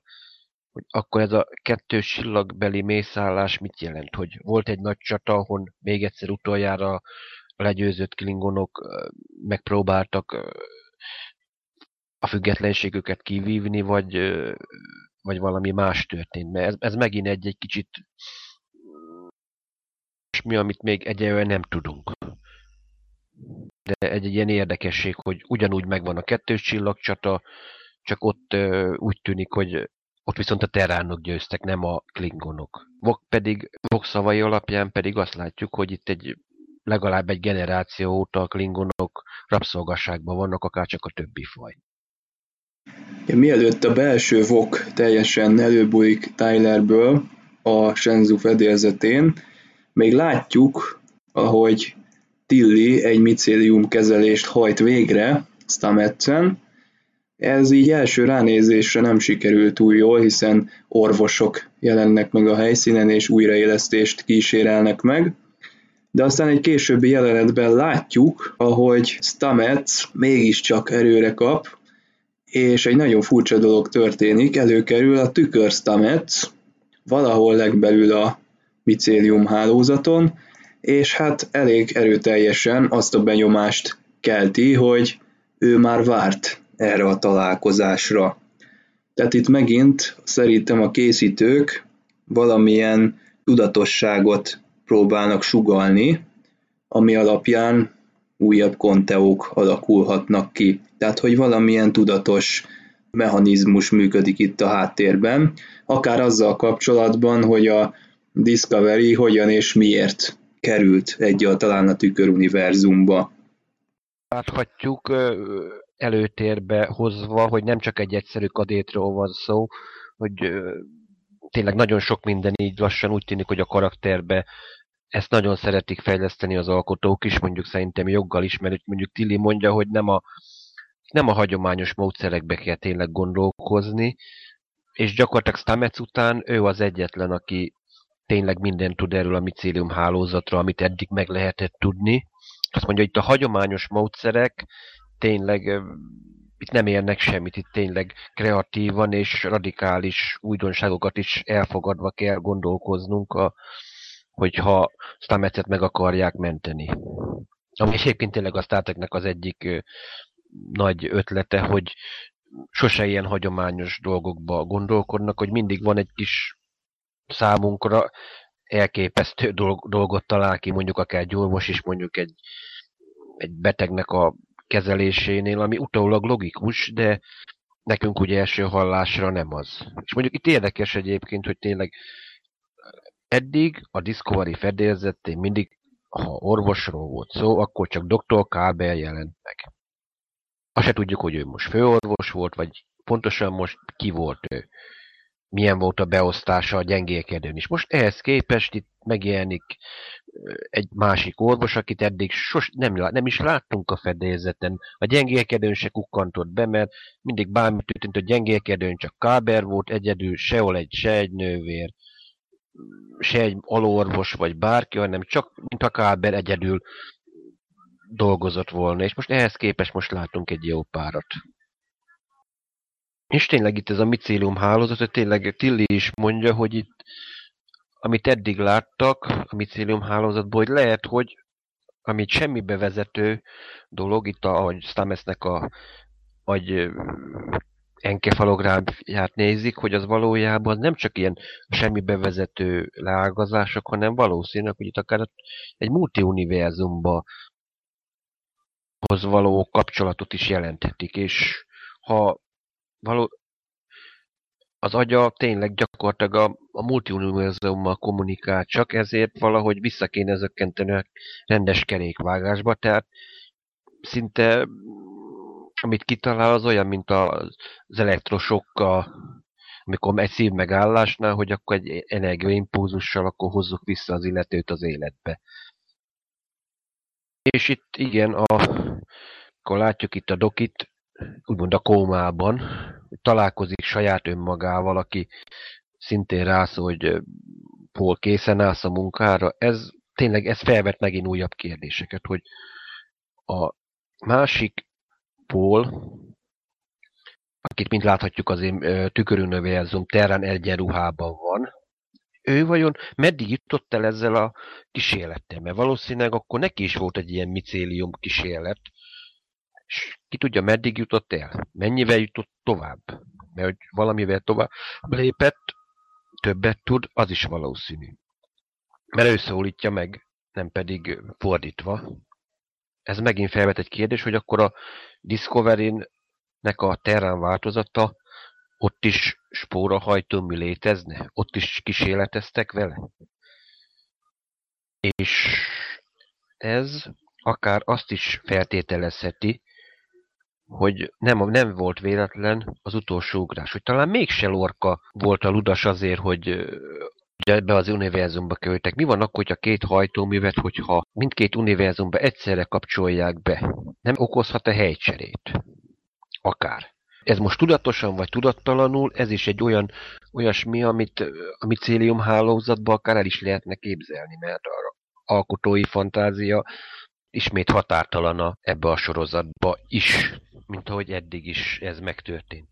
Tehát itt bármi lehetséges, hogy lehet, hogy akár egy maga a hálózatban lehet valami, ami direkt helyet cseréltetett a két hajóval, hogy valamilyen vezérlő elme, vagy bármi lehetséges, amit csak el lehet képzelni, hogy de az szerintem, az, hogy a két hajó esetleg helyet cserélt, az egyre inkább úgy látom, hogy nem Lorca manipulációjának a műve, hanem valami, valakinek az egészen másik. akár tényleg, amit egyébként a régi, még a sorozatnak a megkezdése előtt voltak ilyen apró elszólások, hogy valószínűleg Stamets tartja az egésznek a megoldásának a kulcsát a kezébe, és lehetséges, csak nem mondták, hogy most melyik Stametsé, mert lehet akár tüköruniverzum Stametse. Mindegy, meglátjuk, ez valami nagyon új, új és félelmetes dologra próbál utalni ez, az, ez a jelenet ott a spórák között. Nagyon izgalmas, és hát szinte mellékszálon indul el Tillinek a, a kísérletezgetése Stametszel, amit néhány pillanatra megkérdőjelezünk, tehát tudjuk, hogy végig ő dolgozott Stametszel, tehát ilyen atyai tisztelt és kapcsolat fűzi hozzá, és kompetenciál meg ő az első. Most bár azért Burnham is eléggé belásta magát, ott pont a medvállatka révén, hiszen ő fedezte fel, vagy vele együtt fedezték fel, hogy a, a micilm hálózat a medvállatka révén tudják uralni és nagyon izgalmas dolgokat vedettél fel Attila, tehát itt elkezdhetjük megint közösen a konteógyártást. Egyiket sem hallottam még például, hogy a két hajtómű, neveztesen, hogy a tükör univerzumbeli Discovery-nek is spórhajtóművel lenne, és a kettő hajtómű egyidejű beindítása okozhatta ezt a felcserélődést, ezt, ezt nagyon jó ötletnek tartom. Attól egy picit félnék, hogy ott a micélum hálózatban valami elme, vagy egy nagyhatalmú idegen lény lenne, vagy legalábbis én remélem, hogy nem, tehát remélem, hogy ott tényleg a, a hálózatnak van egy olyan, tehát inkább a, a, ez a sajátos, a biológia és a technológia közötti réteg, amit ugye egyáltalán ez a gombafonal hálózat jelent, amit ugye a dr. Paul Stamets tényleg élő és létező portás gombatudós is fejteget, hogy hát a gombafonalaknak a hálózata ugye a talajban annyira sűrű és olyan szövevényt alkot, ami egyfajta idegi kapcsolatot idézőjelbe hoz létre különböző növényfajok között, és számos emberi problémára is megoldást nyújtanak, tehát ilyen ökológiai problémákra. Ugye itt is említik, hogy az univerzumnak az erei és izmai. Tehát itt a, a, ugye a biológiai hasonlatot visznek át, hogy a gombákat is gyakorlatilag az élő és élettelen közé helyezi némelyik rendszertudós, vagy pedig a állatok és növények közé. Egy nagyon érdekes, hogy a, a biológiai organizmusban, neveztesen ugye a Stametsnek a agyában vagy elméjében hogyan milyen hatást vált ki ugye az, hogy a póra hálózatot uralni képes medvállatkával ő egyesült, vagy legalábbis most ugye belelát azokba a dimenzióközi síkokba, vagy a másik dimenzióba. Ugye emlékszik már, hogy a Tillit egyszer ő kapitánynak szólította, lehet, hogy akkor ott a másik Stamets volt jelen, vagy az elméjét ő uralta, ugye a tükör Stamets. Emlékszünk arra a tükrös jelenetre a fürdőszobában, és azóta építgetjük, de lassan már azt is elfelejtjük, mert annyi minden történt. És itt nagyon csendesen, itt mint egy B történet szálként itt van. Egy epizódon belül megint annyi mindent tudunk meg. Itt építik az, ezt a technológiai univerzumot is, ami nagyon tetszik, hogy úgy, tehát nem csak a a dráma és a személyes konfliktusok mennek tovább, vagy ugye, ugye a bombasztikus lepleződés, ugye a Tyler Vox story, azt is csak úgy mond az egyik története mondjuk a három-négy nagy történetszál közül. Tehát itt alaposan uh, csúcsra járatják a, az írók uh, a történetet, és ebből egy nagyon uh, tömény és jó epizód jön ki, és uh, jó arányban is vannak. Tehát azért nem kell sok idő, de látjuk ugye Tirinek a kétségbeesését, a kísérletezését, szerencsére elég hamar elvetik azt, hogy Stamets lenne például Calbert gyilkos. Egyébként nem is értette, hogy ezt miért hozták be azt a szállat. Ott arra következtnek, hogy a Stamets az őrületében ugye megölte volna Calbert Dokit, de ugye Tilly rögtön megvédi, hogy még ha így is történt volna, tehát tényszerűen akkor is a, ugye nem Stamets, Stamets nem lenne erre képes. Szerencsére ez ugye nem megyünk át nyomozó sorozatba, hogy elkezdjük a legénységet kivallatni és keresni a, a, az elkövetőt. Ugye hát például Szaru még azt is felveti, hogy ha, ha nem Stamets gyilkos, akkor az igazi gyilkos viszont a fedélzeten van. No, igen, a báránybőrbe bújt farkas, vagy a uh, Tyler bőrbe bújt vok, no de ez majd a következő epizódoknak a történetébe tartozik. A két Stamets együtt, hát hátborzangató volt, tényleg rengeteg teória indulhatott meg most, és a, az ember abban a pillanatban, hiszen már régóta vártuk is, hogy, hogy mit élhet meg Stamets ebben a létségban, űrök közötti űrben, vagy dimenziók, vagy univerzumok közötti térben tartózkodik, egyáltalán fizikailag is ott tartózkodik, vagy csak az elmélet, valószínűleg az agya van abban az állapotban. Tehát ugye többször van említve, hogy az agyának azon területei uralják most, az idegi működést, amik ugye a, a sporállazaton belül navigációért felelnek. Úgymond vissza kell rángatni, hogy vissza kell hozni fizikai valónkba a teljes ö, személyét, az agyát is, és nem csak a testét. Ugye a télnek a kezelése mondjuk tényleg nagyon hirtelen ötlet, de hát más nem volt, meg hát egyáltalán hol vannak az orvosok? Hát én is ezt kérdeztem végig, hogy aztán tényleg megjelent két orvos, hát csak nézzünk, hogy ja, tényleg ezek szerint van orvosi személyzet is. Csodálkozunk, egy teljesen üres gyengélkerőn fekszik Stamets leszíjazva. Ahelyett, hogy már ott orvosok sürgülődnek körülötte, és ők is megoldást keresve. Azon kívül viszont nagyon jó volt ez a sztori, amiben tovább viszik ugye Télnek a, a sztoriát, és persze, hogy bombasztikus volt, hogy Tilly ugye látjuk beöltözve őt Killi kapitányként, viszont most visszakapja a Discovery uniformist, és viszik tovább Tilly Kadrétnak a történetét, aki egy ambiciózus, tehetséges fiatal tisztnő, és ott van a, a tudós énje is, ott bontakozik ki a kutató tiszt énje, és uh, Szaru is, mint a éppen parancsnokló kapitány, mint egy jó csillagflota kapitány támogatja ezt, megdicséri.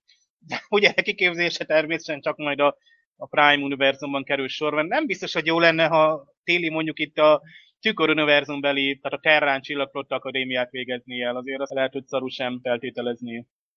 Esetleg ez a hálózat nem ébredt esetleg öntudatra. Maga a hálózat, hogy esetleg ennek van valamilyen én tudata, és valamilyen célja lenne azzal, hogy a, ezekkel a hajóknak, a, hogy itt használják a, úgymond az ideghálózatot, esetleg valamit el akar érni ez lenne mondjuk egy tényleg egy nagyon érdekes csavara magába a történetben. Esetleg a pahvók, akikről nem hallottunk már a 9. vagyis 8. rész óta, és gyanúsan eltűntek, ugyanakkor ők is egy, ugye ez a micérium hálózat az nagyon hasonló hálózatban vagy közös tudatban élnek, tehát ez, ez izgalmas lehet tudni, hogy nem ők vannak esetleg mögött, nem ők befolyásolják-e esetleg a, a, a hálóztot. De ezt is szerintem beírhatjuk a többi teória közé, ami vagy beigazolódik, vagy nem. Igen, hát a beigazolódott VOK teória, az most itt teljesen ki is bontakozik, és szerintem nagyon ügyesen csinálták a készítők azt, hogy egy kicsit ilyen aggodalmat keltenek a nézőben, hogy esetleg Burnhamnek a személyes sértettsége az eljut odáig, hogy egy mondjuk egy tényleges kivégzésre kerüljön sor, ami ugye Tyler-t illeti, de aztán látjuk, hogy nem így van, és elhangzik a kulcsmondat szaruszájából, ami, amit az elején is említettetek, ami szerintem a, ennek az epizódnak a katarzisa, vagy hát szerintem az egyik legjobb jelenete, amikor Szaru, ugye itt a sok-sok végzetes cselekmény és káosz közepette igenis kitűzi ezt az ászlót, ami jelzi nekünk, hogy még mindig a Star Trekben vagyunk. Haru tulajdonképpen csak mind gyanúsítottat veszi őrizetbe Tylert, mert ő nem tud arról, ami történt magán a Shenzun, hogy immár gyakorlatilag tudjuk, hogy Tyler valóban tényleg vok. És már a gyakorlatilag az eredeti személyiség már uralma alá vette a testét. Tehát ö, Saru úgy viselkedik, mint egy ténylegesen egy csillaglotta tiszt, hogyha gyanúba keveredik egy embere gyilkosság miatt, akkor igen, lefolytatom a vizsgálatot, és akkor házi őrizetbe veszi azt az illetőt. Mert egyszerűen nincs lehetőség, egyenlő úgy tűnik, hogy nem lehet, nem, lehet, nem hív, hatja fel tényleg szabadon a Senzu kapitányát, hogy hát igen, hát mi történt, nem -e történt valami baj. És tényleg egyébként a tükörsarórait visszatérve, egyébként tényleg ez volt a meglepő, hogy miért használnak két kelpian? Miért van a sorozatban, hogy az egyik szereplő is megegyezte, azt mondja, kimaszkírozva nem tudja meg megkülönböztetni a két szarút egymástól. Tényleg, hogy szarú lenne itt a, mármint a névtelen szarú lenne a tüköruniverzumban, ez ilyen belső elhájtás ember, aki mindig hallgatózik.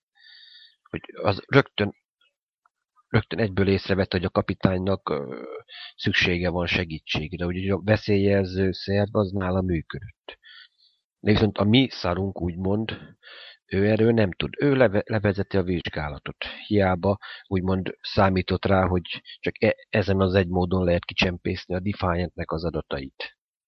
És egyébként Szarúnak is egyébként van egy érdekes, és azt mondom, hogy idézőjelben lévő emberi megnyilvánulása, amikor Tilly felhívja a Burnhamet a Shenzun, és biztonságosan vonal, és akkor átadja úgymond a kagylót Szarúnak, és Szarú megkérdezi, hogy az ők univerzumukban ritka a kelpián, és megkérdezi Burnhamet, hogy ő találkozott-e további kelpiánokkal. És Burnham talán szerintem életében először úgymond hazudik neki, mert ugye a vulkániaknál meg tudjuk, hogy a vulkánok arra vannak nevelve, meg valószínűleg az ilyen vulkániak át adoptált személyek is, lehet, hogy csak egyelőre még Burnham ez egyetlen, hogy nem hazudhatnak. És ő azt mondja, hogy nem találkozott. Ez egy ilyen, egy, ez nagyon, azt mondom, szaruna, szarulról árulkodó egy vonás, hogy bármennyire is a népe szám kivetetje, mégis valamilyen szinten tisztában van, van vele, hogy ő, ő hova tartozik. Elő, elsősorban csillagflotta, de azért másodszorban még mindig egy kerpián, és azért, hogy azt mondja, hogy egy, egy, azt lehet mondani, hogy egy, egy ritka fajhoz tartozik, hogy ebbe az univerzumban úgymond reménykedünk, esetleg többen vagyunk, hogy esetleg az ő faja mégse lesz úgymond egy ilyen veszélyeztetett faj. Hogy egy másik univerzumban talán rengetegen vannak, hogy benne van a remény, ugyanúgy, mint egy minden csillagfotta tízbe, hogy valahol minden álomnak van valóság. Szaru kérdését nagyon őszintének gondolom, és nagyon sokat hozzátesz a karakteréhez, és itt nagyon örülök, hogy szépen építik az ő karakterét is következtesen. Tehát van idő itt a, a események sodrában is fejleszteni a, a, az őról alkotott tudásunkat. Megtudjuk, hogy önérzetes fajról van szó. Tehát eleve egyedüliként van a csillagflottában, a mi univerzumunkban, és biztos, hogy ezért is kíváncsi. Máskülönben meg elnyomott fajról van szó, eleve egy préda üldözött fajról, és talán a föderációban sincs annyira megbecsülve ő. Nekem Déta egyediségéhez hasonlít, vagy inkább egyedüliségéhez, tehát amikor ugye Déta is egy hozzá hasonlóra vágyik, úgymond, tehát ezek az emberi vonások hol meg, amikor ugye valaki olyan különleges és egyedi, mint például Déta, vagy itt Szaru, akkor ugye a legalapvetőbb emberi vonás, hogy hozzánk hasonlót keresünk. Hogy közöljük magunkat, mert, vagy, vagy aki, aki, aki megért minket. Tehát ezért nagyon izgalmas egyébként egy, egy föderációs hajón az együttműködés, tehát ami nagyon-nagyon messze vagyunk attól, hogy ez működjön.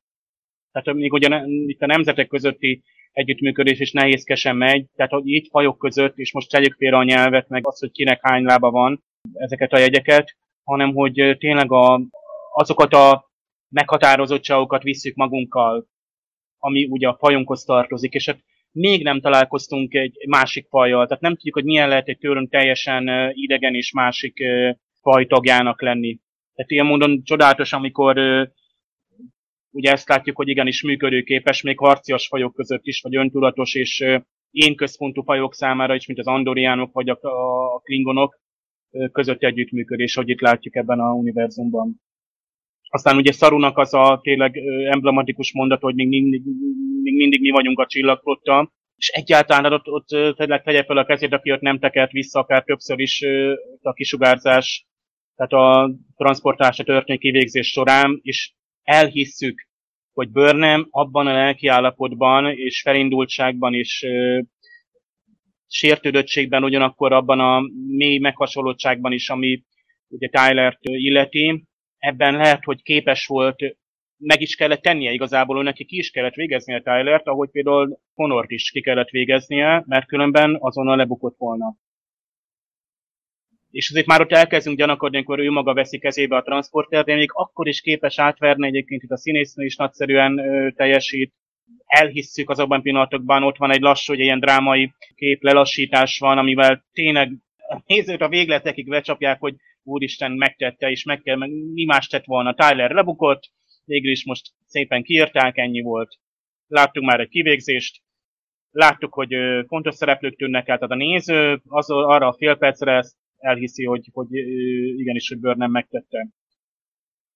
De Burnham teljesen más dolgot tett meg, és akkor itt kezdjük összerakni, hogy mikor volt ideje átszórni Szarunak, azért volt, vagy lehetett ideje, hiszen látjuk, hogy kommunikált a Discovery-vel, tehát van kommunikációs csatorna, vagyis nem üres itt a sztori. Szaruval is kommunikált előtte, tehát biztos, hogy van valami módszer, hogy hogyan hívja észrevétlenül, nem is tudom milyen sávon. Lényeg az, hogy ez, ez is tisztázva van. Nyilván a legfontosabbakat elmondta, tisztázták, hogy mi fog történni, talán egy konkrét pontra, egy koordinátorra kellett kisugározni, hogy a Discovery el tudja kapni. Ugye Tyret fel tudja venni, hát már pedig ugyancsak sürgős volt, mert ott hát nem sokáig lehet kibírni, hogy láttuk a, az űrt. Tetszett megint tényleg a production design, ugye ezek a fizikai gombok és az érintő kijelzőknek a kombinációja, és sehol nem használnak green screen-t ezeknél az esetekben. Tehát itt nincs olyan, mint a Voyager vagy korábbi sorosztok esetében, hogy az ilyen fizikai kijelzők, tehát a, ezek a lapos érintőképernyők, akár konzolokon, akár ernyőkön, azok zöldvásznak, és utólag betesznek ott egy komputer animációt, nem, ott még maguk a kijelzők is, sőt még az átlátszó kijelzők is valódi fizikai, tehát létező tárgyak. Ott valamilyen alkalmazás fut, nyilván egy tabletbe van programozva, vagy hogy, hogy, hogy mit mutasson éppen, vagy éppen konkrétan érintőkijelző és a kézérintésére tényleg reagál. Plusz ugye látjuk, hogy kapcsolgombok is vannak, és ott érezzük, hogy ott valamilyen művelet történik azon a, a konzolon. És hát ugye Szarunak is a jellegzetes tartása, amit ő már ugye nem először, mint parancsnokló kapitány meg kell, hogy tegyen, hogy tehát azzal a méltósággal és azzal a ugye, hatalommal, ugye hogy angolul ugye ez a nagyon jellegzetes, ez a régies, ugye hivatalos kifejezésekkel, hogy ez acting captain, hereby remand you to, to the brig to wait tribunal, tehát a tribunál, vagyis a hadbíróság vár a Tylerre, és ugye addig a, ugye a fogdában kell várnia. Hát most ugye, hogy a fogdában kell várnia, hát arra már gondolom ezer dolgot el tudunk képzelni, majd Lörel hogyan próbálja manipulálni őt. Lörelről most nem tudunk semmit, őt talán lehet, hogy szándékosan kihagyták itt ebből a részből. Bár Méri Csipó váratlanul felbukkant az After Track adásában, mint meglepetés vendég, talán már éppen elérhető volt, de amúgy ugye mivel ebben a részben nem szerepelt, így nem tudott ehhez speciál plusz, pluszat hozzátenni. Nagyon érdekes volt, biztos emlékeztek, hogy Szarunak ez a jellegzetes, hát ilyen csettintésszerű, vagy egy jellegzetes hang, ami ugye az ő benne talán ott a, ezek az idegvégződések adják ki, amúgy veszélyező nyúlványok, vagy talán a kopanyáján belül van egy szerv, ezek jellegzetes csettintések. Amikor Tylert elküldi, akkor egy ilyen biccentéssel plusz csettintéssel küldi el, és ugye elviszik a fogdába. Én meg ott szívesen megnéztem volna, hogy a Lörel éppen a fogdában van, és megérkezik Tyler, de ezt majd látjuk következő részben az előztesből, spoiler, spoiler, fog szerepelni Lörel következő részben.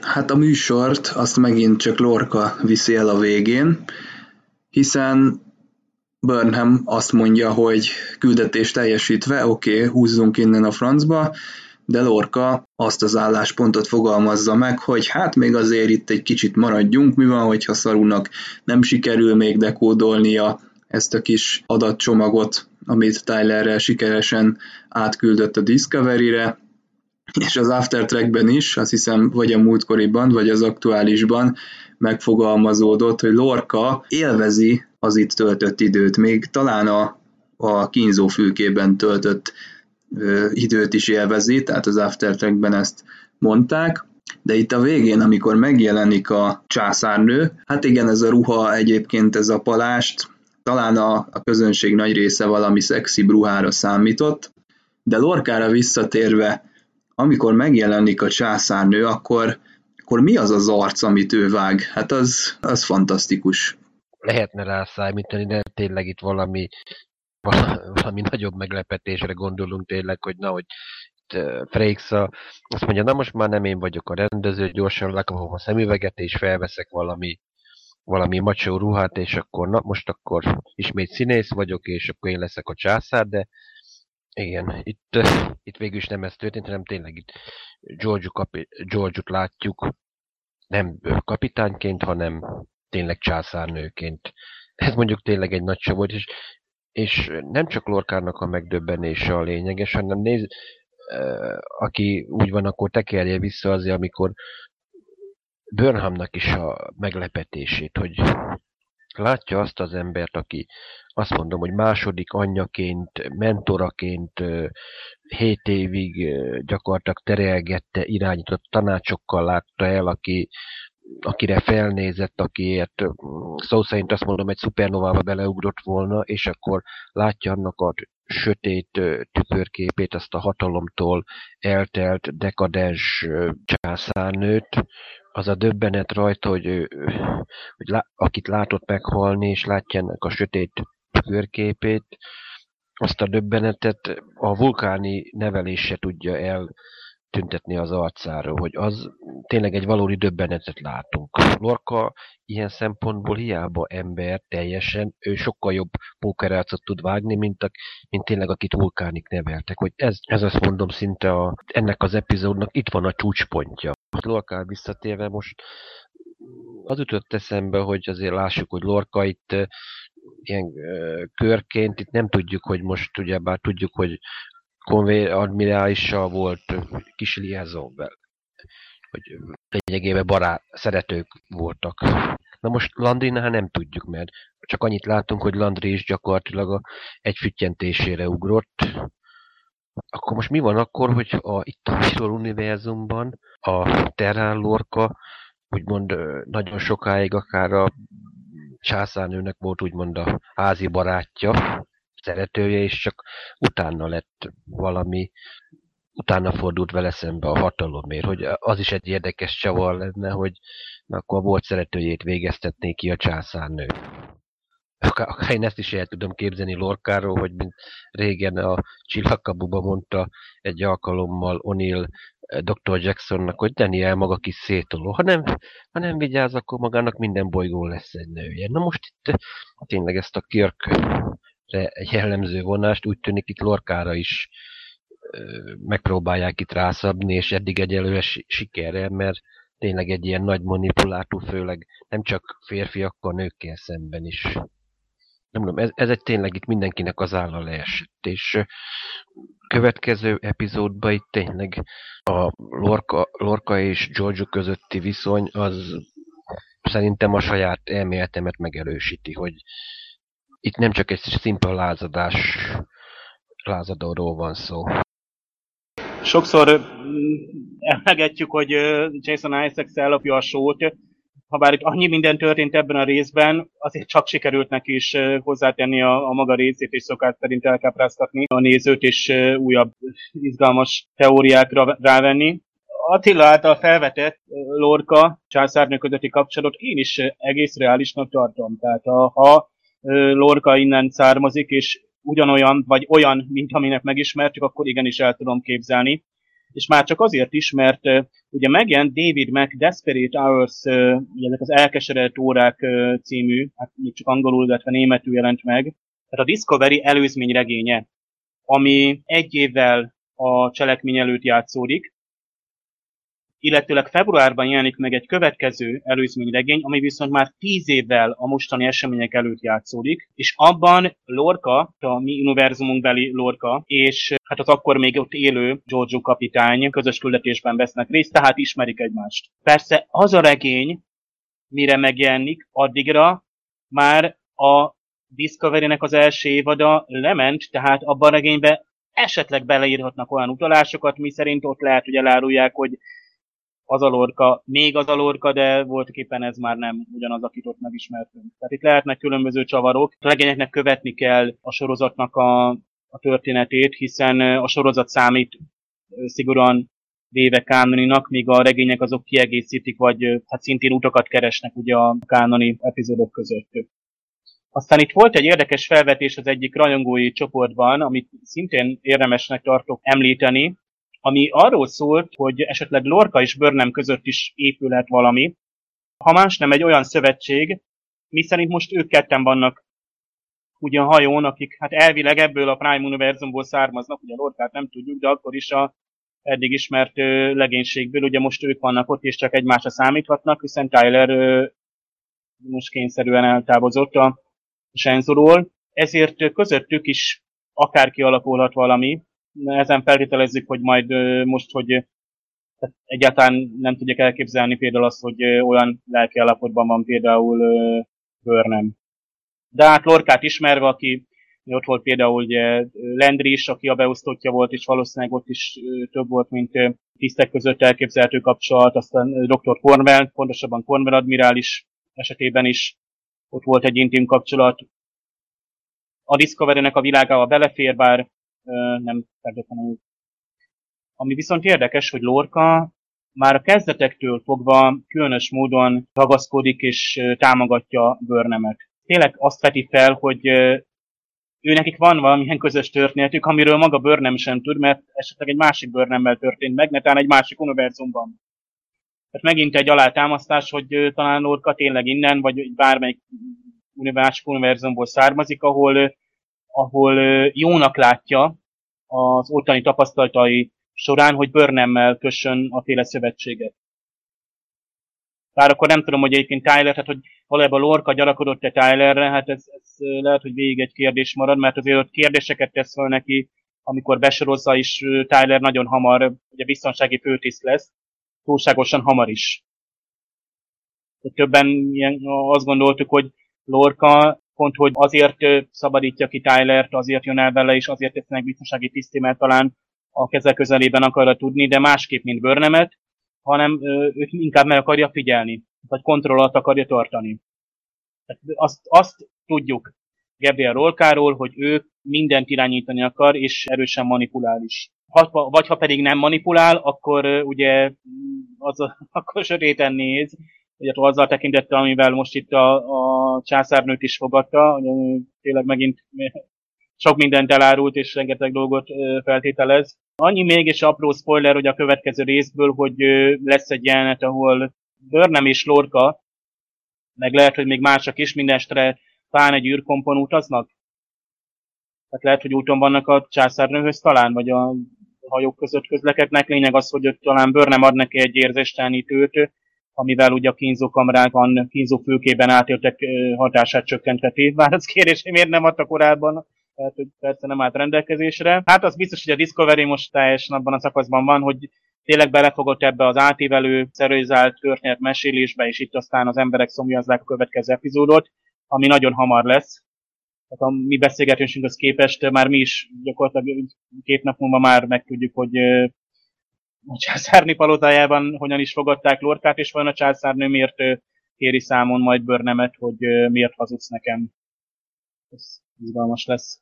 Hát, hogyha összegezni kéne az eddigi benyomásokat, akkor én azt mondanám, hogy a fő átívelő történetszálokban nem történtek olyan meglepő dolgok. Jó, persze az apró részletekre nem tudtunk felkészülni, mint például a Kalber-Tyler találkozásra, amikor dr. Kalber meghal, de az, hogy most ki lesz a császár, mi a helyzet Vokkal, Tylerrel, azt azért borítékolni lehetett, és ilyen tekintetben nem voltak meglepő dolgok, de én mégis azt mondom, hogy ennek ellenére annyira érdekesen bontották ki a készítők ezt az egészet, hogy egyáltalán nem bánom ezt, hogy bizonyos dolgokat előre lehetett tudni, mert izgalmas volt, jó volt nézni, jók voltak a rendezések eddig, és abszolút szórakoztató módon tálalták a, az eseményeket, és attól függetlenül, hogy bizonyos dolgokat lehetett előre tudni, egyáltalán nem vagyok benne biztos, hogy az évad záróig minden olyan egyértelmű, tehát lehetnek még itt olyan csavarok, simán benne van a Discovery-ben, amire tényleg nem készültünk föl. Gelorkában például mindig benne van bármi, vele kapcsolatban nagyon könnyű összeesküvéseket megfogalmazni például. Hát mivel, hogy ez az internetre már akkor kerül ki, amikor már bőven láttuk ezt az epizódot, sok-sok rajongó egyetembe, hogy akár itt valami olyasmit mond Lorkának itt egy, a siklón, amit mond, hogy itt lehet, hogy itt magán a trónterembe akarnak valamit történik, ami ugyanúgy kezdete lehet egy egyfajta reformnak a Terrán birodalomban, az eredeti sorozatban, amikor a tüköruniverzumban helyet cseréltek körkék, elindítottak egy olyan változás a tükörszpokba, hogy aki megpróbálta végül is megreformálni a birodalmat, hogy itt is akár Lorca és Burnham valamit megpróbál, akarva akaratom, vagy de inkább Lorca szerintem akarva, hogy belülről felrázni úgymond a Terrán vezetés olyan tagjait, akik hajlanának arra, hogy na most akkor elég volt ebbe az iktrikában, nem akkor egy itt van egy adott birodalom, amit meg lehetne reformálni, hogy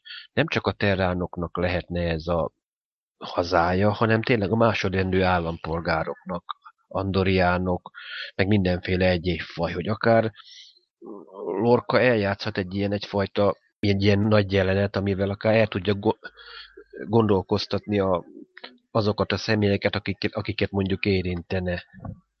Tehát itt bármi lehet itt a készítők fejében. Biztos, hogy végignézték azt a Mirror Mirror epizódot, és én ilyesmit is el tudok képzelni. Meglátjuk jövő héten. Akkor már megint okosabbak leszünk. Vok esetében is, Stamets, mindent.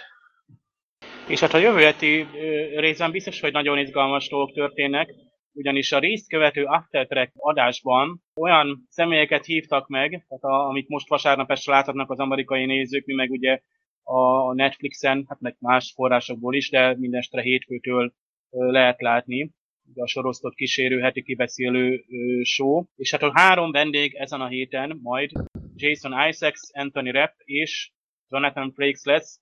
Tehát ez, ez különösen ajánlott lesz most, aki ed- eddig nem szokta nézni, annak is szerintem érdemes belekukkantania. Általában a meghívott személyek azért jelzik azt így finoman, hogy az ő karakterükkel esetleg valami jelentős dolog történik. De hát mikor nem történik jelentős dolog? Hát mondjuk most Szemetszel biztos, hogy, hogy az fog történni, és biztos, hogy a Lorkával is és nagyon jó lesz hallgatni majd Jonathan Frakesnek a anekdotáit és a, a meséjét a forgatásról. Én szerintem nagyon szórakoztató lesz, tehát ezt külön tudjuk ajánlani. Várjuk a folytatást.